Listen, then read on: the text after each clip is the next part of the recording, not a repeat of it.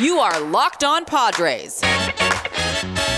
Your daily San Diego Padres podcast. Part of the Locked On Podcast Network. Your team every day.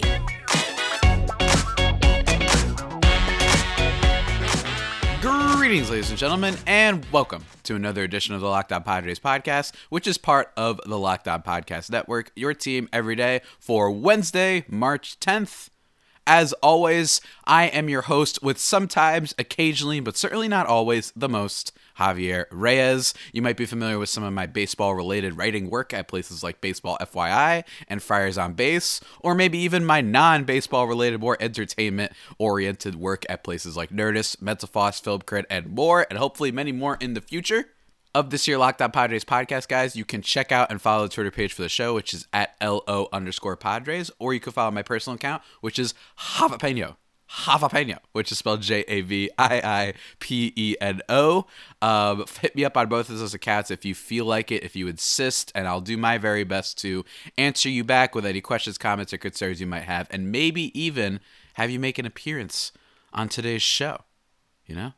How nice of an incentive is that? Uh, but for today's show, guys, we are doing the special Division Day! Can you hear that sound, everybody? It's the sound of rivalry, I guess. Mmm. You can smell it in the air, I guess. And, uh, today I'm talking with Ben Kaspick of Locked On Giants. Uh, we ask a lot, each other a lot of questions, and we get into the offseason stuff. I feel like there's not much more that needs to be said, so let's get it rolling! All right, everybody, as promised, as prophesized, this is definitely not the second time we've tried to record this. I am being joined by, you know, last week we had a division day. Now you're getting a new division day. Last week was the cowardly and just sinister, really nefarious team known as the Los Angeles Dodgers. But now we have the friendly Giants, the competitive Giants, the team that has won this division for so many years, but I don't really have any beef with them. Always some fun teams, including some of my favorite players in baseball for the last few years. I'm being joined by Sir Ben Kaspick of Locked On Giants. Sir, how are you doing? I'm doing well. This is, like you said, definitely not the second time we had to record this. and uh, yeah, last time we talked, it was right before the Giants' hearts were broken by the mm-hmm. Padres in that last series of the year. So I'm looking forward to moving on and looking forward to today talking about the Padres and the Giants. I know the Padres have been really busy and they're really exciting, so I look forward to talking about it and the season. Yeah, for sure. And, you know, last time we talked, so I think we should jump right into, let's talk about both of our teams' off seasons. And I'll start because you mentioned, you know, they beat the pod, the, the Giants last season towards the end, which basically eliminated them from playoff contention, uh, which was very sad for you. And especially it, it was some of them were walk-offs, especially for, from Trent Grisham. So that was part of it. So it was a dramatic, Uh, I guess, way to end the season, but a lot has changed since then. You know, we've been in our Locked On chats where, you know, as I, if anybody knows, we have a Twitter group on, on Locked On uh, M L B. We all have like, we all chat in there and give our takes and stuff. And it got dark, I'd say, for the majority of the beginning of the off season. We're heading into December and it's, you know, it's Christmas and we're all like, okay, the N B A is back. The N B A came back before we had any meaningful uh, kind of moves happen in baseball. And then December twenty-seventh happens, and that's what kickstarts everything. A J Preller, the god, the warlock himself, the the magician of dark magic, A J Preller, he kicks everything off, and he has the twenty-four hour period, and I lost my mind. You probably remember in the group chat, I forgot how to speak pretty much. They trade for Blake Snell at like eleven o'clock at night or something like that. Maybe not that late, but like maybe nine o'clock at night. I just finished eating dinner and I'm watching Studio sixty on the Sunset Strip, and it's not a great show, but you know, I'm just, I'm just, I'm relaxed. And all of a sudden these trades happen. They bring in Blake Snell and thirty minutes later, they're like, yeah, by the way, uh, expect within the next day, they're going to trade for Yu Darvish too. And then, oh, by the way, they're signing Ha-seong Kim, one of the great K B O stars that we've had in a long time, who hopefully will translate really well to the league. Definitely has a lot of potential. So that was exciting. And they didn't even necessarily need him, Ben. That's the crazy part. Because then, fast forward, they've re-signed Jurickson Profar to a three-year, twenty-one million dollars deal, who had his best season in a while last year. They still have Jake Cronenworth. So they've got depth there, especially in the infield. Then they trade for someone, Joe Musgrove, who was – he's not been amazing, obviously, for the majority of his career, but – he's had a really interesting stretch, especially like in his bunch of last September starts when he started using his curveball more and his strikeout percentage just started really going through the roof. So if he's legit, if he really has turned the corner and he's a late bloomer, that could be huge for the team as a four or five starter. Then they they bring in guys like Keon Keila and Mark Melanson to replace the fact that they lost Trevor Rosenthal uh, to free agency. Instead, they settled for some, you know, potentially just they decided to split it. They moneyballed it per se, uh, I guess. Uh, I guess you could say. And then finally, the biggest move probably they made in actuality, the one that gets the most headlines, is they re-sign El Nino, Fernando Tatis Junior himself, to a fourteen-year, three hundred forty-five million dollars contract. fourteen years, yes. That's that's which is quite the long time. Uh, they made all the headlines, man, and they they were super excited. Now, all of a sudden, a team that last year I called them a post-hype sleeper fringe playoff team, now they're a World Series contender. So that's just where everything's going on my end. It's just been an absolute blast of a time, let me tell you. Yeah, and it happened so fast. Like, before mm-hmm. last season, we we came on and did a crossover, and we're talking about how the Padres had a lot of potential, but they hadn't proved it yet. Yeah, and in the short season, they really prove it, and now they do seem like legitimate World Series contenders. So we'll get more into that later, but I guess for now, I'm going to talk about what the Giants did this offseason. Yeah, what did the Giants do? Because everybody needs to remember, Ben called it last year. I, I very foolishly said there were four horseman teams of the apocalypse, four teams that even in a shortened season – I, I didn't think there was really anything for them. And I did include the Giants. Even me, man, even sometimes I, King Reyes, am incorrect. So I'm just going to listen to you full blown and take everything at fact value of what's going to happen this year. What the heck did the Giants do? Because they did a lot, I feel like, uh, low-key in the offseason. Yeah, so they they made more Major League signings than any team, I believe. Uh, you know, wow. That was true about two weeks ago. They actually made an additional Major League signing Uh, just the other day, bringing in Jose Alvarez, a lefty reliever. So the thing to know about the Giants is that they really, really hit last year. And mm-hmm. a lot of people will say, yeah, well, it was sixty games, so who cares? It doesn't count. But, you know, as I said on these shows last year, they brought in new hitting coaches who changed the swings and the approaches of a lot of their players, and you could really see it. So with that in mind, going into the offseason, they add another piece to their offense in Tommy La Stella, who I think is a really underrated offensive player. If you look at what he's been able to do the last, I mean, basically in his career, but especially against right-handed pitching, he's just been absolutely lethal. And he fills a big need for the Giants, who have a bunch of right-handed players at two different positions that Tommy La Stella plays, third base and second base, where they have Evan Longoria, Donovan Solano, and Wilmer Flores. And the Giants are a team that platoons. They take advantage. If there's a player who struggles against one side but not the other, they're not going to let that player soak up a lot of at-bats against pitchers that they're not going to perform well against. And so that was kind of the case with Evan Longoria. He struggled against right-handed pitching in his Giants career. You bring in a Tommy La Stella, I really think he's going to take a lot of those Evan Longoria against right-handed pitchers at-bats away from him. And then that was kind of their big offensive move. I know it's a little bit of a low-key move. I'm not saying he's a superstar, but nice complimentary player. But on the mm-hmm. pitching side, this is where the Giants really struggled in twenty twenty.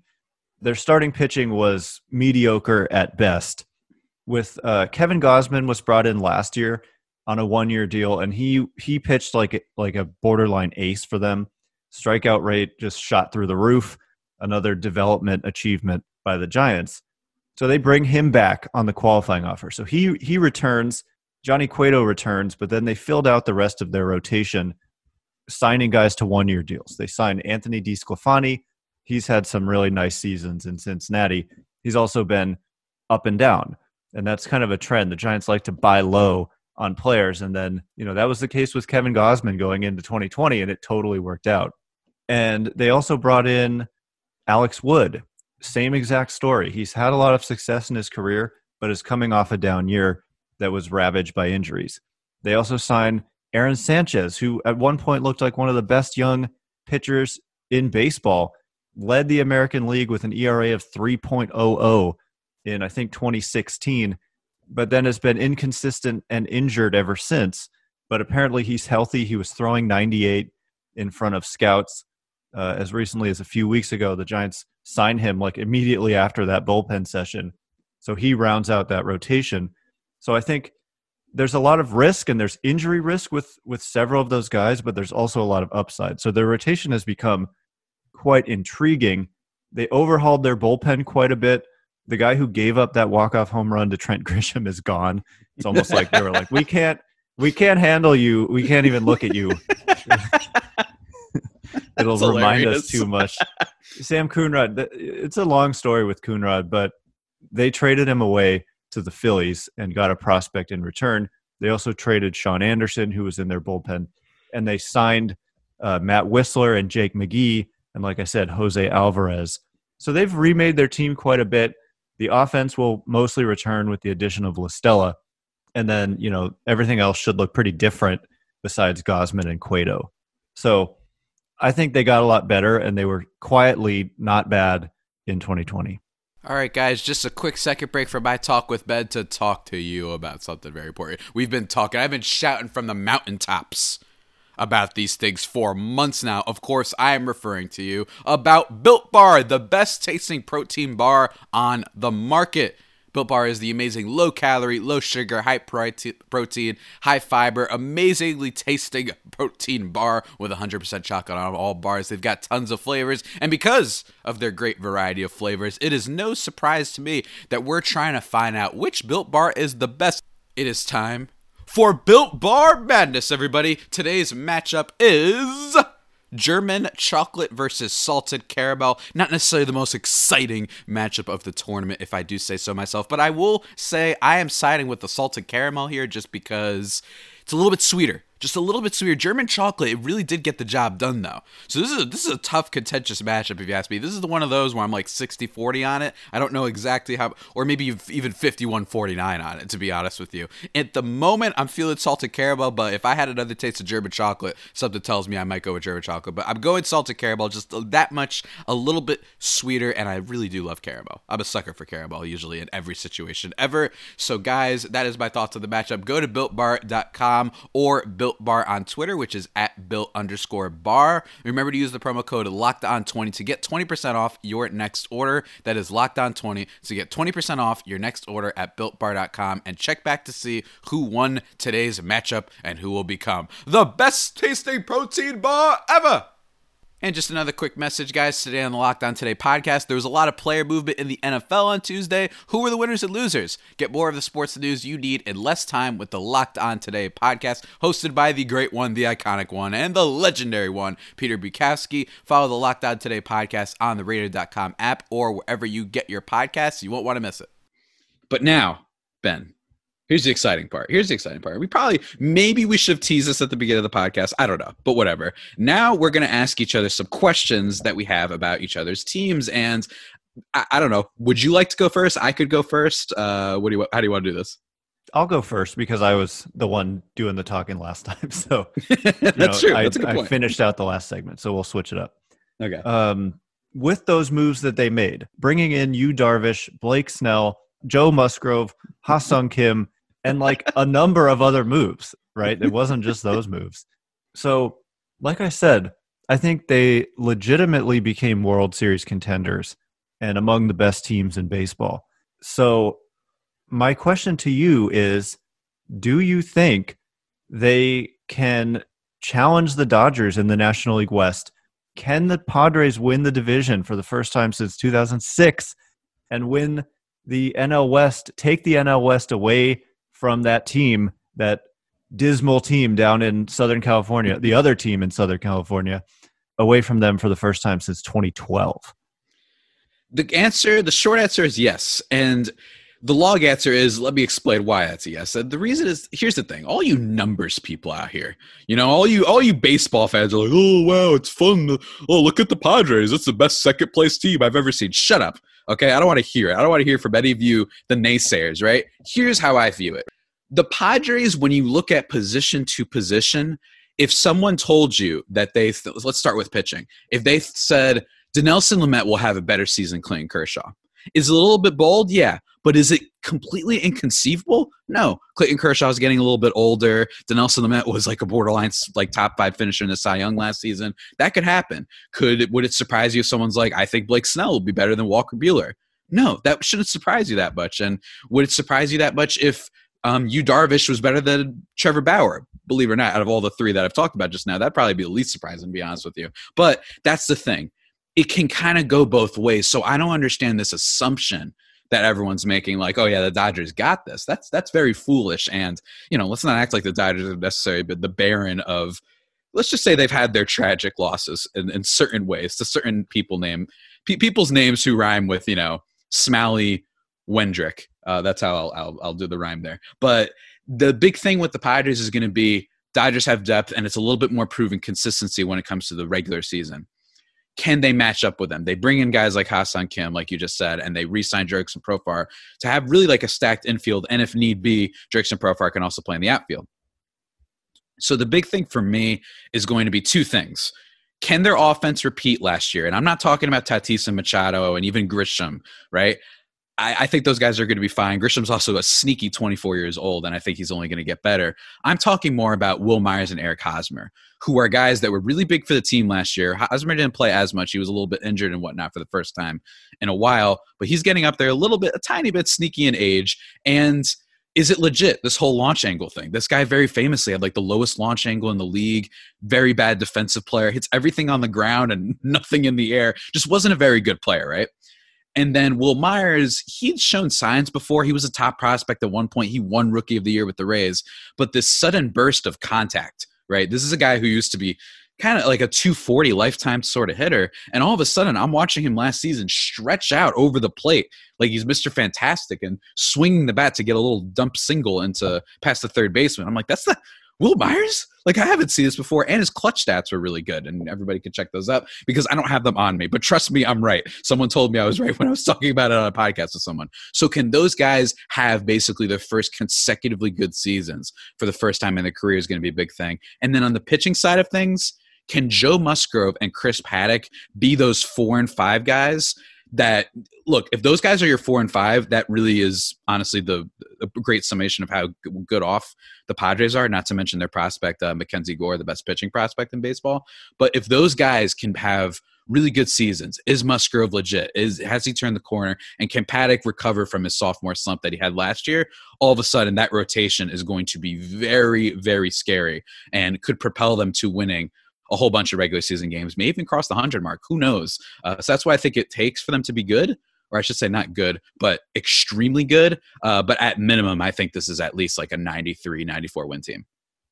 Yeah, I, I totally agree. And perhaps better, they could win one hundred games. You could have mm-hmm. two teams win one hundred games. And it, from mm-hmm. my perspective, because of the way the playoff structure is now, I think it's tragic if you have both of the teams win one hundred games or close to it, and one of them only gets a, a, a wild card game, one wild card yep. game, and if you if you lose it, you're out. So I mm-hmm. think I think we need to think about changing the structure, yeah. but that's a topic for another day. Do you have yeah. a question for me? Yes, I do. Well, first of all, I actually have three potential questions. Two of them are pretty like regular, you know, good, you know, analytical baseball questions, I guess you could say. And the other one's a little bit silly. Which one's which one would you like to hear first? The analytical, then the silly. The analytical type of stuff. So what I would like to ask is the, the Giants are not, I don't think, expected to be super, you know, contenders this year. What's going on with their farm system? Because I haven't really heard from them. I know they've got the catcher. I'm pretty sure Joey Bart um, and the shortstop. Is there any potential that those guys could be called up at some point during the season? And if so, what are kind of like your expectations for them? Yeah, so the Giants are considered to have one of the better farm systems in the game. They're not quite in that upper, upper echelon where the Padres find themselves, mm-hmm. but some people have them in the top ten, and they're certainly trending in the right direction. A few years ago, they were the consensus was that they were among the very worst. Joey Bart, you're absolutely correct, one of their top prospects, a catcher, he came up yeah. last year, and he really struggled. He he was kind of rushed and and forced into that position because Buster Posey opted out of the twenty twenty season. So Bart comes up, he's rushed. Like he had only played a little bit above in the double A level. He had mm-hmm. never played in triple A. And Buster Posey's coming back, right? This is the last mm-hmm. year of Buster Posey's guaranteed contract. And they feel comfortable like going into the season with Posey as their primary catcher. And they actually brought in a backup catcher in Kurt Casale, who's a pretty good Mm-hmm. secondary catcher. So I think Joey Bart, they're going to send him to the minor leagues. And if and when they call him up, it's going to be because they think he's ready. They, they're not going to force him into like an everyday role. So you mentioned the shortstop, that's Marco Luciano, who many consider to be their number one prospect, even though he's just nineteen years old and has never played even at the high A level. He's in he's in major league camp right now. Very, very unlikely he would make the major league team this year. It would take some kind of miracle and just like Juan Soto-like rise through a system. So at some point, Marco Luciano is going to come up, and and many consider him to be a top ten prospect in all of baseball. People say he could be the number one prospect in all of baseball as time goes on. But in terms of other guys who can make an impact this year, Elliot Ramos was the Giants' first round pick in twenty seventeen, and he's doing well in spring. He just hit a couple home runs in a game the other day, and he's a guy you could see in twenty twenty-one. So I think Bart and Ramos you may see, but we'll have to wait on Luciano and just know that that the rest of the system is pretty good too, and probably only going to get better. Mm-hmm. And that's the crazy part, just to brag for a second, the fact that the Padres are this good and then they have these top prospects with Abrams and Gore, uh, I, I think are the two top ten prospects. Yes, I'm pretty sure Abrams vaulted into the top ten now. Um, the fact that they still have that is really great. But like you said, you know, I'm curious to see what happens with the Giants, but I, I want to now ask you the silly question, uh, which is, how depressing is it to watch Evan Longoria? It's just a question. You know, it's a little mean, but I remember when this guy was a stud on the Rays, some people said this might, he looks like a future Hall of Famer, and now I'm looking at him with an on-base of like three hundred. Like, what is that like? What is it like watching that, Ben? It's depressing, and it was frustrating when they were just handing him every day at bats. Like mm-hmm. I said, when I mentioned Tommy La Stella, if you look at the trends, if you look at, you know, he's actually done pretty well against left-handed pitching, and his glove still plays. And so if he can, if you can just get that above average production you're getting when he faces a lefty and the good defense, then you can live with that. But it's it's depressing and watching him play against righties, and frustrating because actually down the stretch in twenty twenty, before the Padres came into town and ripped out the hearts of Giants fans, the Giants played the Rockies, and Evan Longoria had a couple of moments where he had a chance to like win a game and was not able to come through. Like, you know, runner on third, one out, winning run on third, one out. Too many ground balls, like you mentioned with Hosmer. Oh, he hit into a bunch of double plays. It is depressing. Just the short answer is that it is depressing because we never got good Evan Longoria. We've only had this version of Evan Longoria. And huzzah, everybody. Hold on one second. I am back to take another interruption from our great discussion with Ben here to talk to you about bet online dot a g. BetOnline is the fastest and easiest way to bet on all of your sports action. Football has been long over, but the N B A is going to start back up soon. College basketball and the N H L are, are in full swing. We're going to be having the March Madness tournament coming up soon. You better start filling out your brackets and whatnot. And, of course, baseball. Baseball will be here before you know it. And BetOnline even covers awards, T V shows, and reality T V, real-time updated odds and props on almost anything you can imagine. BetOnline has you covered for all the news, scores, and odds. It's the best way to place your bets, and it's free to sign up. That's right. Not many things in life are free, but it is free in this case to sign up. Guys, head to the website or use your mobile device to sign up today and receive your fifty percent welcome bonus on your first deposit. Remember to use the promo code LOCKEDON when doing so. BetOnline, your online sportsbook experts. But now I guess uh, we've basically kind of broken it down. I feel like usually you end these uh, type of crossovers with being like, who will be the better team in twenty twenty-one or whatever, and I mean, not to be mean, but I feel like that's not really that interesting of a question. It's just kind of obvious. But, you know, let's just talk about the N L West, I think, for a second. Let's just talk about the N L West and baseball. Let's just let's just have a little old chat, Ben. Uh, the N L West is extremely top-heavy, and I, we alluded to this at the beginning of the pod, and that's because of the Dodgers and the Padres, who, like you said, it's not inconceivable that both of these teams win one hundred games.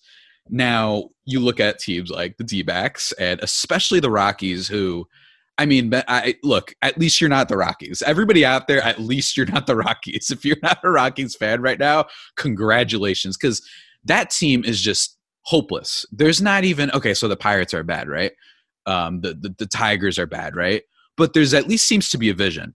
There seems to be a plan of being like, okay, at least down the line will be good. If you're a Rockies fan, you're like, can you just rip the Band-Aid off and trade Trevor Story? Like, at this point, just do it. Like, it might be the only way we get any type of return.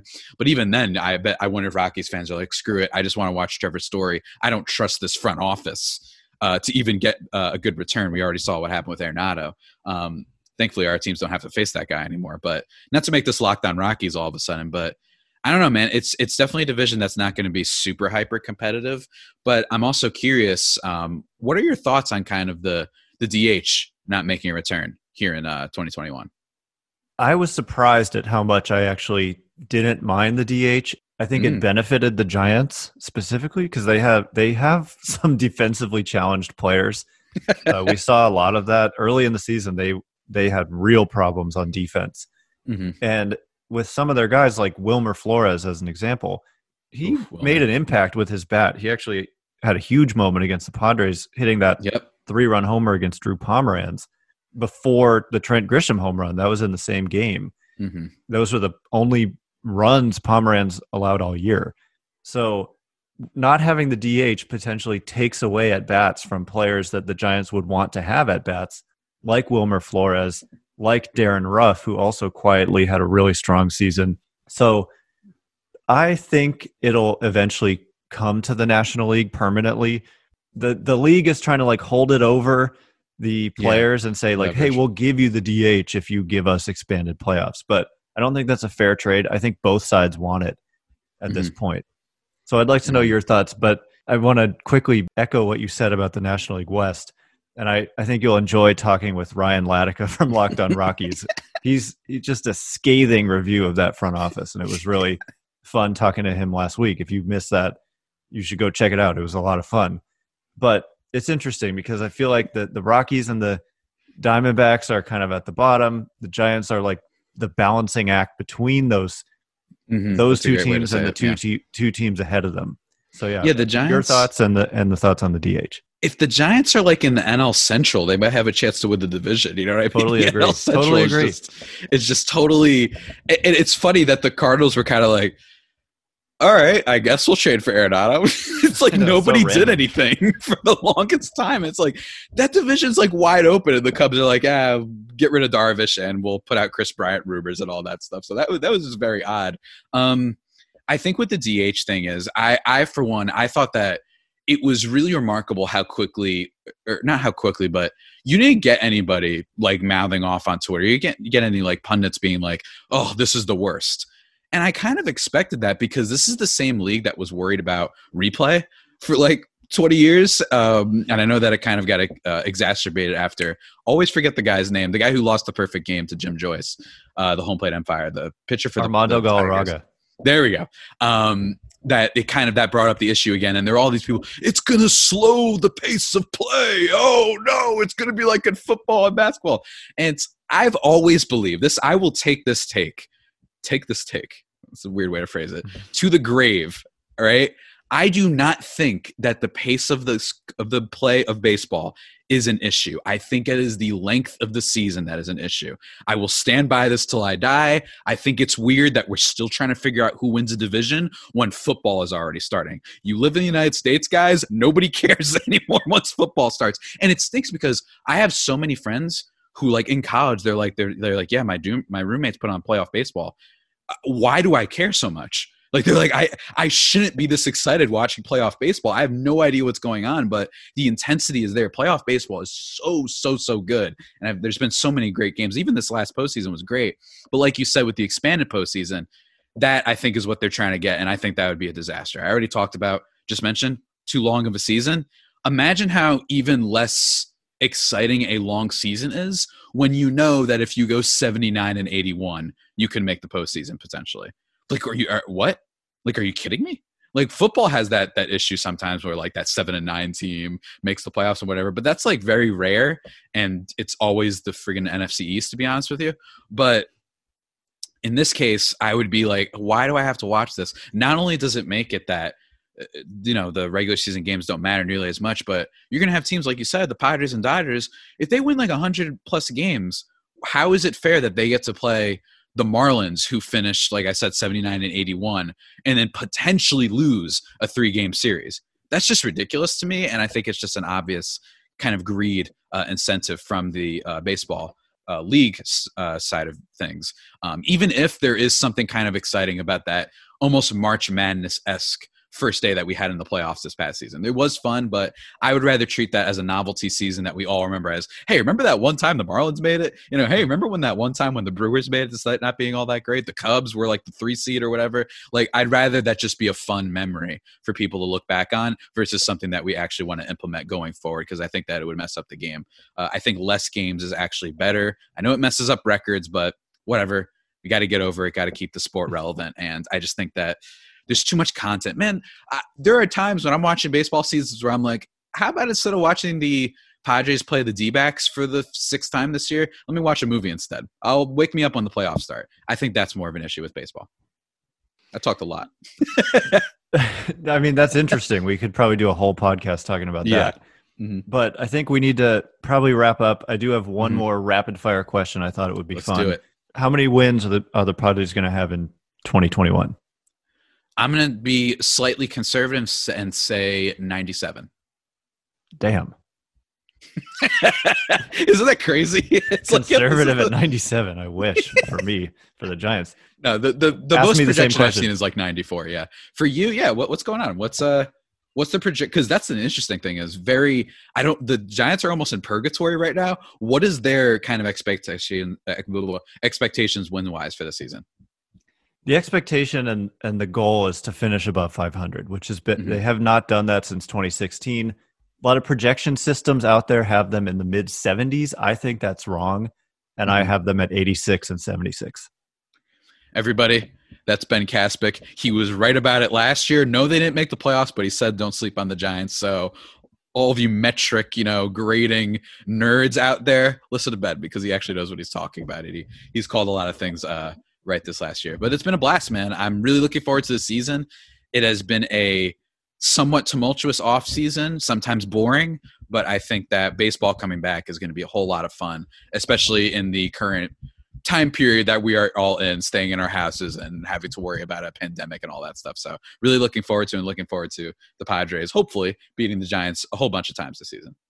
And zip zappy doo dah bingo, everybody. That about does it for this chat with Sir Ben Kaspick. But that's Division Day, everybody. Isn't that fun when you can just look forward to a, a nice crossover every single Wednesday? It's really great. And you can remember to check out the rest of the Locked On Network. There's plenty of other crossovers going on for every division you might be interested in, and maybe divisions you might not be interested in, but our esteemed and wonderful hosts will help you get through it. It's really great. It's great times. But before we talk to you about uh, the future of this podcast and, you know, uh, close things out, I want to talk to you about fa- Locked On Fantasy Baseball. Fantasy Baseball addicts you to, you know, the the stats of the game and everything, and now we have a new resource to help satiate that addiction, you know what I mean, and give you an advantage in your leagues. That's Locked On Fantasy Baseball. It's a daily fantasy baseball podcast hosted by veteran fantasy analyst Scott Cohen, who uses data and nearly two decades of fantasy baseball experience to offer the strategies and waiver wire pickups that lead to league wins. Season-long fantasy, dynasty leagues, D F S, Locked On Fantasy Baseball covers it all. Subscribe to Locked On Fantasy Baseball wherever you get your podcasts.